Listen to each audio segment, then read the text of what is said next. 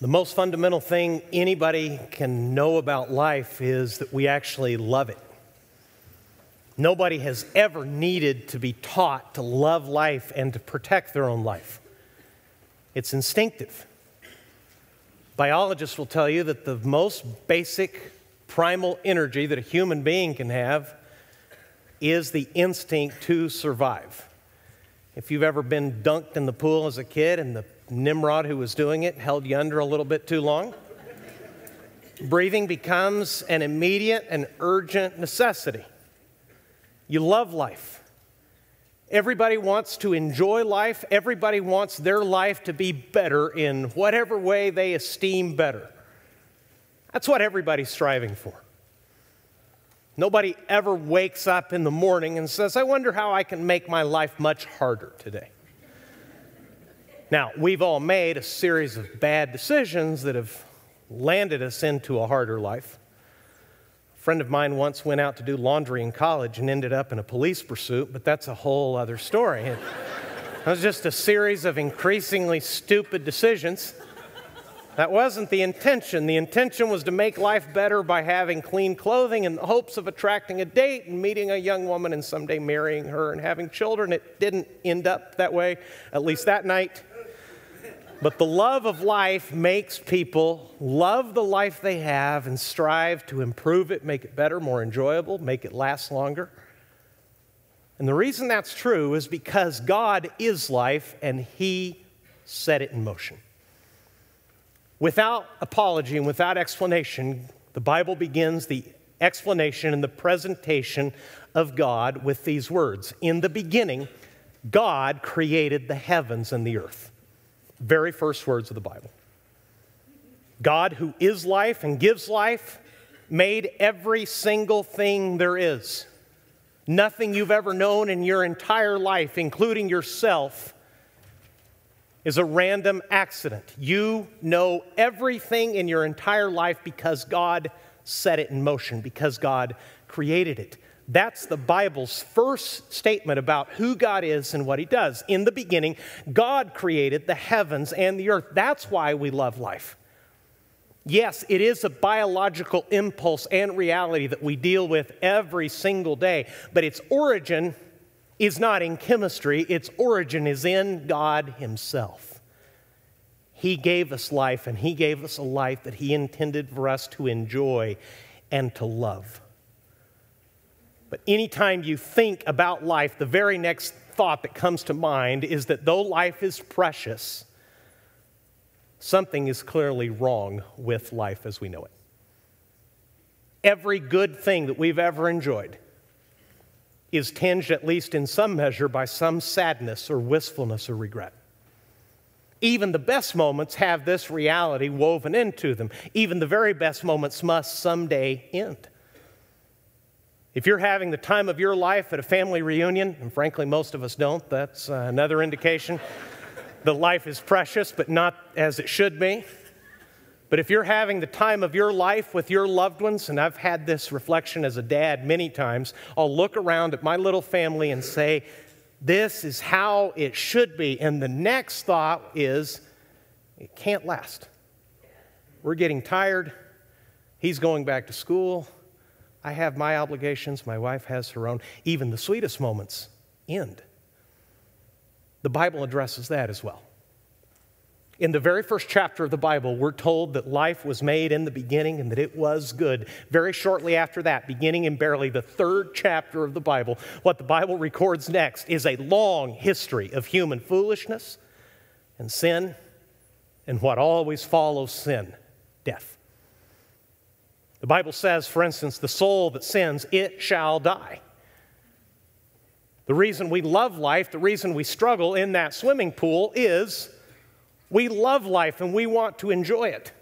Nobody's ever needed to be taught that. That's why it's, it's disheartening and discouraging that in a book this big, barely in the third chapter, as God tells his story and ours, already foolishness and sin and death interrupts what was good and precious and right. And everything goes haywire. Foolishness, sin, death. You know that's true. One of the reasons I know the Bible is the Word of God is because it describes life as people actually experience it. It's a big book, and most people find it intimidating. They thumb through it and they find that it's not one continuous story. They find it's divided into, se- into several different books, 66 to be exact, with strange names like Deuteronomy and Chronicles. Then they keep turning and they find the names of ordinary men like Matthew, Mark, Luke, and John. And if you just pick up a Bible and start thumbing through it, you hardly know what to make of it unless somebody explains to you the overarching picture. Here it is life is good and precious, but not all is right with life because as soon as the Bible gets started, in the very beginning, the crown of God's creation, which are human beings, you, me, chose their own path. Thought we knew better than God. Someone has said the one big difference between God and us is he never gets confused and thinks that he is us. We often get confused and think we're kings, we run the show, and we don't. That's why life is fragile. That's why parents get anxious sometimes when their phone rings in the middle of the night. Their children aren't home. Life is precious and good and worthwhile and tremendously enjoyable. The sweetness of friendship, family life when it is right, there's nothing better. Meaningful work, being recognized for your contribution, for your art, for your ingenuity, for your hard labor, for whatever it is that being made in God's image God gave you to do, when that is recognized and flowing, life is sweet and you want it to go on forever. And the reason it doesn't is this foolishness, sin, and death. And I tell you, the reason I know the Bible is actually the Word of God is it is utterly realistic to life as we find it. It's realistic, never idealistic. Idealism is the realm of Hallmark cards. In fact, I've given up on idealistic cards at Valentine's Day in my relationship with my wife. She's my best friend. There's no one on earth I love more. So for years, I tried to show that by buying these big, you've seen them, felt pink and red with big hearts. Super mushy. Some lady somewhere, surely, sat and penned words like these My love, I would swim across the deepest ocean with one arm tied behind my back hoping only for the privilege to deliver to you the song that was on my lips as I swam. So for years, I kept giving these cards to her, and I was hoping for aw, and what I got back was laughter. and she would say, like, Bruce, you gripe when I ask you to go to Costco on Saturday. I don't think that swimming in the ocean to sing me a song is in the cards. That's idealism. The Bible never deals with that. It always tells you of people the way they actually are. And if you've taken the time to read the Bible, you'll find that in barely the 12th chapter of the Bible, when God set out to make life right and as He intended to be in the first place, even the great heroes of the Bible men with names like Abraham and Moses and David and Peter and Paul. They're all dark and flawed. They've all sinned. They all come short of the glory of God, as Paul himself wrote. The reason is found in the book of wisdom called Ecclesiastes. Here's the high definition realism of the Bible. Here's the Bible describing life as it is, as we find it, as we live it every single day. Surely there is not a righteous man on earth who does good and never sins. And when it says man, it's referring to mankind, men and women, every human being. This is our reality. This is, God, this is what God knows about the crown of His creation once we decided to walk away from Him and call our own shots. Surely there is not a righteous man, not a righteous person on earth who does good and never sins. Nowhere in Scripture until Jesus appears will you find anyone, no matter how noble, loic, heroic, loving, sacrificial, no one you find in the pages of Scripture and in the pages of your own life always does what is right and never sins. That's the reality of life as we live it every single day. People check their paycheck, they watch their back at work, they watch over their children, they try to make sure, they make sure that the contract is right, they lock their door at night and they try to park in better places because the reality of life is it's ruined. It's good and precious and sweet, and we love it, but it's not right. And this is the reason why. There's not one person on earth who has always done what is right and who has never sinned. And that presents a major problem because the Bible tells us that God is very different from his fallen creation. Look how the Bible describes God in Psalm 71. Your righteousness, O God, reaches the high heavens. See, if you put somebody else's name there, the verse is absurd. Your righteousness, oh, husband, friend, child, boss. No one else's name fits there. People can do right, people can be right, but nobody on earth ever has the kind of righteousness that, poetically speaking, reaches the high heavens. In other words, it's without ending. It just keeps going and going. The more you know God, the more right you know He is. To make that point, this is poetry in the, in the book of Psalms. The Bible asks a rhetorical question. A rhetorical question is a question whose answer is so obvious it doesn't need to be answered. Mothers love rhetorical questions. like this What's wrong with you? You don't need to answer that. The answer is obvious. A great deal is wrong with you. And, and she's just phrasing it as a question to bring you into reality. Here's a rhetorical question about God that cannot be asked about anyone else. You who have done great things, O God, who is like you? No one. No one else is a creator. See, we speak of creative people, but at our very best, the greatest human genius in the creative arts is only a transformer. He starts with things that already exist in the universe and he reshapes them and he remakes them to tell a story, to create art to create a compelling novel or something that arrests your attention and makes your imagination fly. He makes nothing out of nothing. Only God can do that. And it's not only is he powerful, he's also good. The world itself tells you that.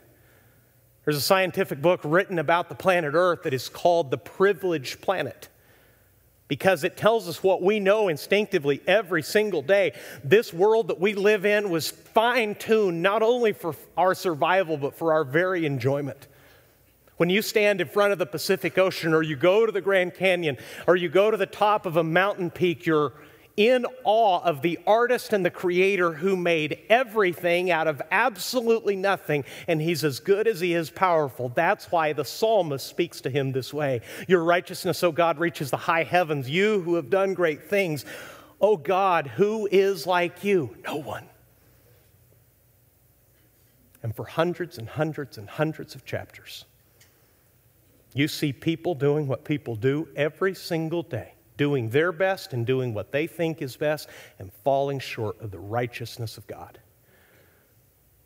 The good news of the Bible is, though it records human history and our foolishness and our sin and the enemy that lurks after every one of us, which is death. The good news is that the story of the Bible, from cover to cover, across all those books and all those unfamiliar names, is that the Bible is the record of God's work to save his fallen creation. That's why God calls himself by names like Redeemer. He's the one that gets things back to the way they should be. And you can read literally hundreds of promises across the Bible where God is promising to make things right. God made and kept many promises along the way, and He put it in writing so that you would know it and believe it. And both at Christmas and Easter time, my mind always turns to some of those promises that he made. This year, I'd like to share with you one that made me sit up straight, literally sit up straight in my office years ago when I read it and understood what it was saying. It's an astonishing, shock calling, history making kind of prophecy. And what really made me sit up straight about it is its amazing specificity and the fact that it's not even a promise about Jesus. It's a promise along the way to Jesus. Because God had promised that through a guy who was born into moon worship named Abraham, he would raise up a nation, and from that nation, he would give the world a Savior. You keep reading through the Bible history, that seems like a very distant thing because Israel walked away from God and they were scattered and destroyed and deported.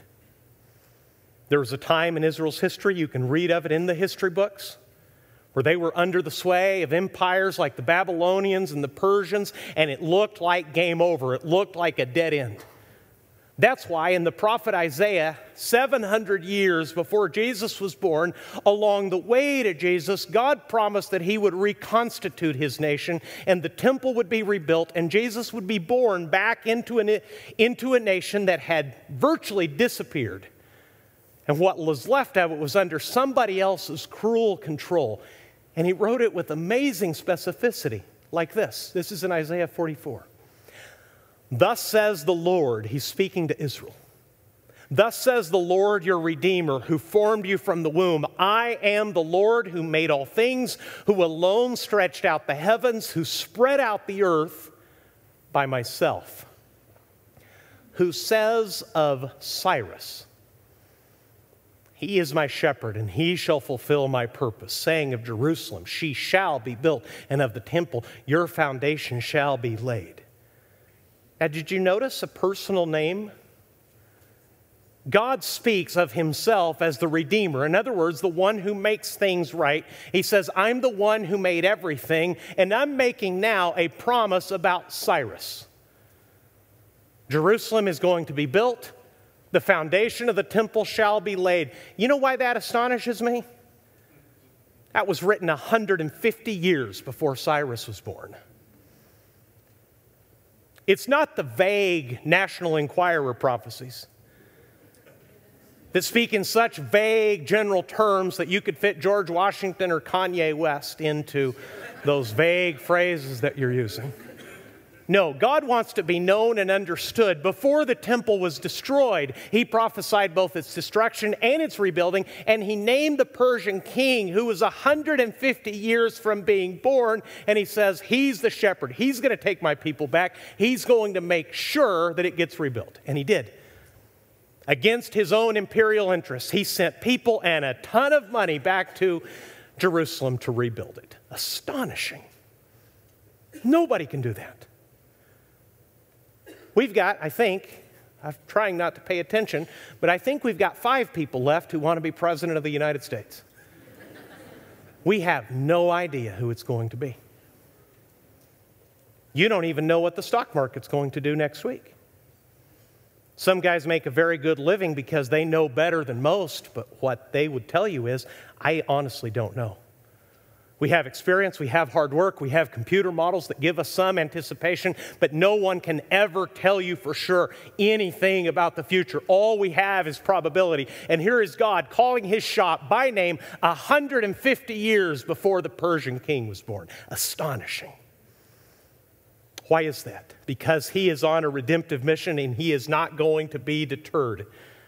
As you keep reading across this Bible, you read foolishness and sin and death at every turn until God did the most astonishing thing, which is what we're remembering and celebrating today. When no other Redeemer, when no other Savior could be found, God gave His own Son that we may have eternal life. And Jesus, with the authority and the knowledge of God Himself, sat down once with a religious man at night and explained to him what his Bible meant. He said it like this John 3, verse 16, the most well known verse perhaps in the entire Bible. This is Jesus speaking, and Jesus said, For God so loved the world that he gave his only Son, that whoever believes in him should not perish, but have, last two words, eternal life. It's life that God is after. The life that He is, the life that He gave, the life that we ruined, He is perpetually on a redemptive mission to give life back to the crown of His creation. This is the ultimate explanation from Jesus about reality. There is a God who made the world and he loves the world. So much so that he loved the world in this way. He gave his only Son for this purpose that whoever believes in him should not perish but have eternal life. The most important word, perhaps, that is most overlooked in that simple explanation is the word perish. It means to die. There's that high definition reality and realism of the Bible again. It's talking to you about eternal life and the reality of death. The reason Jesus came into a sin wrecked world and allowed himself to be killed on a cross is because that was the cost of bringing us back to the eternal life that God always intended people to enjoy with him. Jesus was perfectly clear, very practical about it in the same Gospel of John.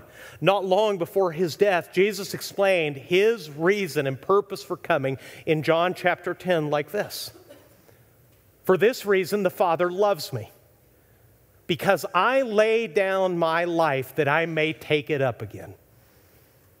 See, this is another difference maker between Jesus and us. You may find many good, loving people who will lay down their life for somebody else many mothers and fathers. I would like to think almost every mother and father would lay down their life for their child. We love first responders as a country because we know that complete strangers are running into trouble to lay down their life for us. That's good and noble and heroic and praiseworthy. But not one of them, not the strongest mother on earth, has the ability to do what Jesus says he will do next. For this reason, the Father loves me because I lay down my life that I may take it up again. No one can do that. I have one life to live and one life to give, but I cannot, of my own strength, take my life back up. Jesus said, No one takes it from me, but I lay it down of my own accord. In other words, Jesus was murdered, but he wasn't a victim.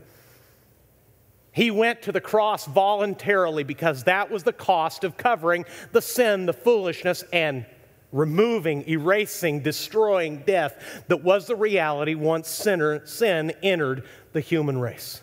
Jesus said, I have authority to lay it down and I have authority to take it up again. This charge I have received from my Father. And the simple, old, but good news that I'm telling you today, that is the story, that is the cost, that is the love that is offered to you. The only thing conditional in what Jesus is explaining to us in John 3 and here in John 10 is whether people will believe him and trust him.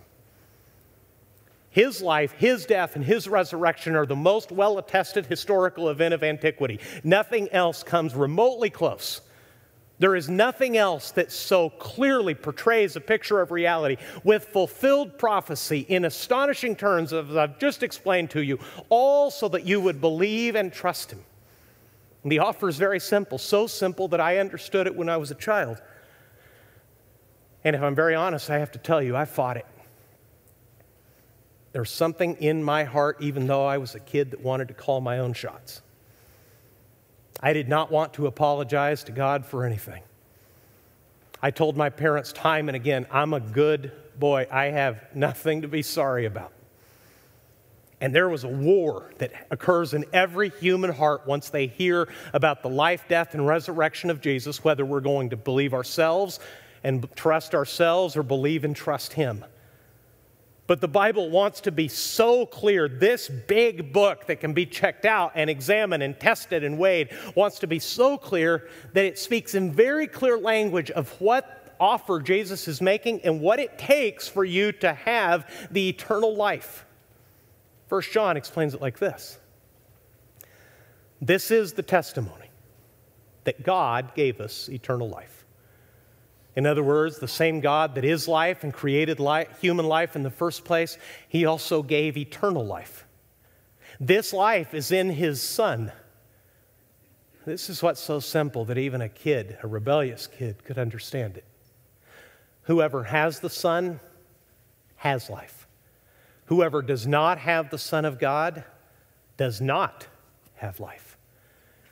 I write these things to you who believe in the name of the Son of God, that you may know that you have eternal life.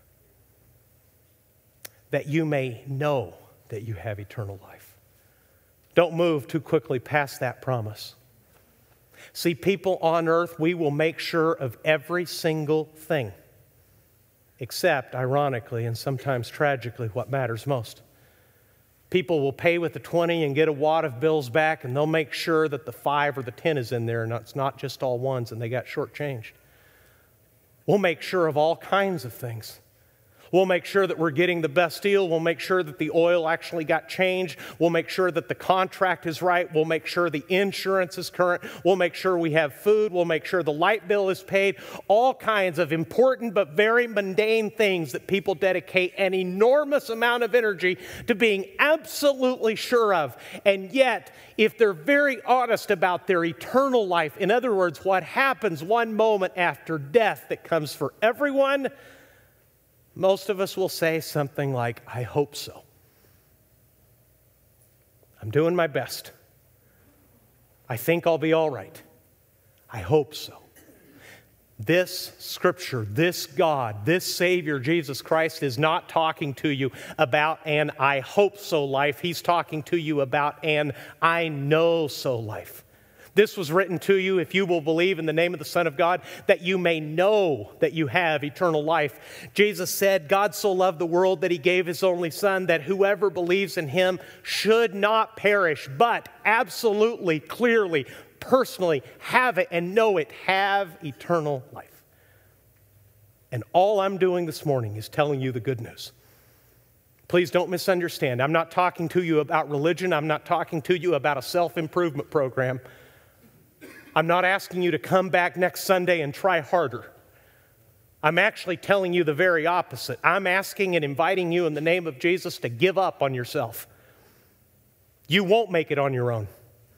There's not a righteous person who has ever walked the earth aside from Jesus Christ who always does what is right and who never sins. That's my reality and that's yours. The only thing that might blind you to that is you'll make the terrible mistake of comparing yourself to somebody else, saying, Well, at least I'm not as bad as that guy.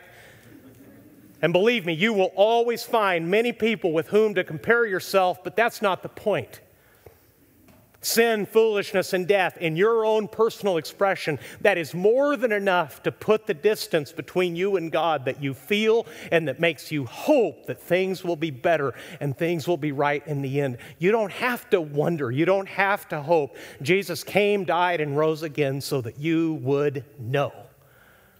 And my invitation to you is to give up on yourself and trust Him. Everywhere in the world, this message is announced today. People will leave churches and living rooms and sports arenas wherever they heard the message. They'll walk out with one of two decisions. Some people will have trusted themselves to think about it some more, to figure it out, to do better later, or they will have walked out trusting Jesus. My invitation to you is to not trust yourself, but to trust Him that He may give you eternal life.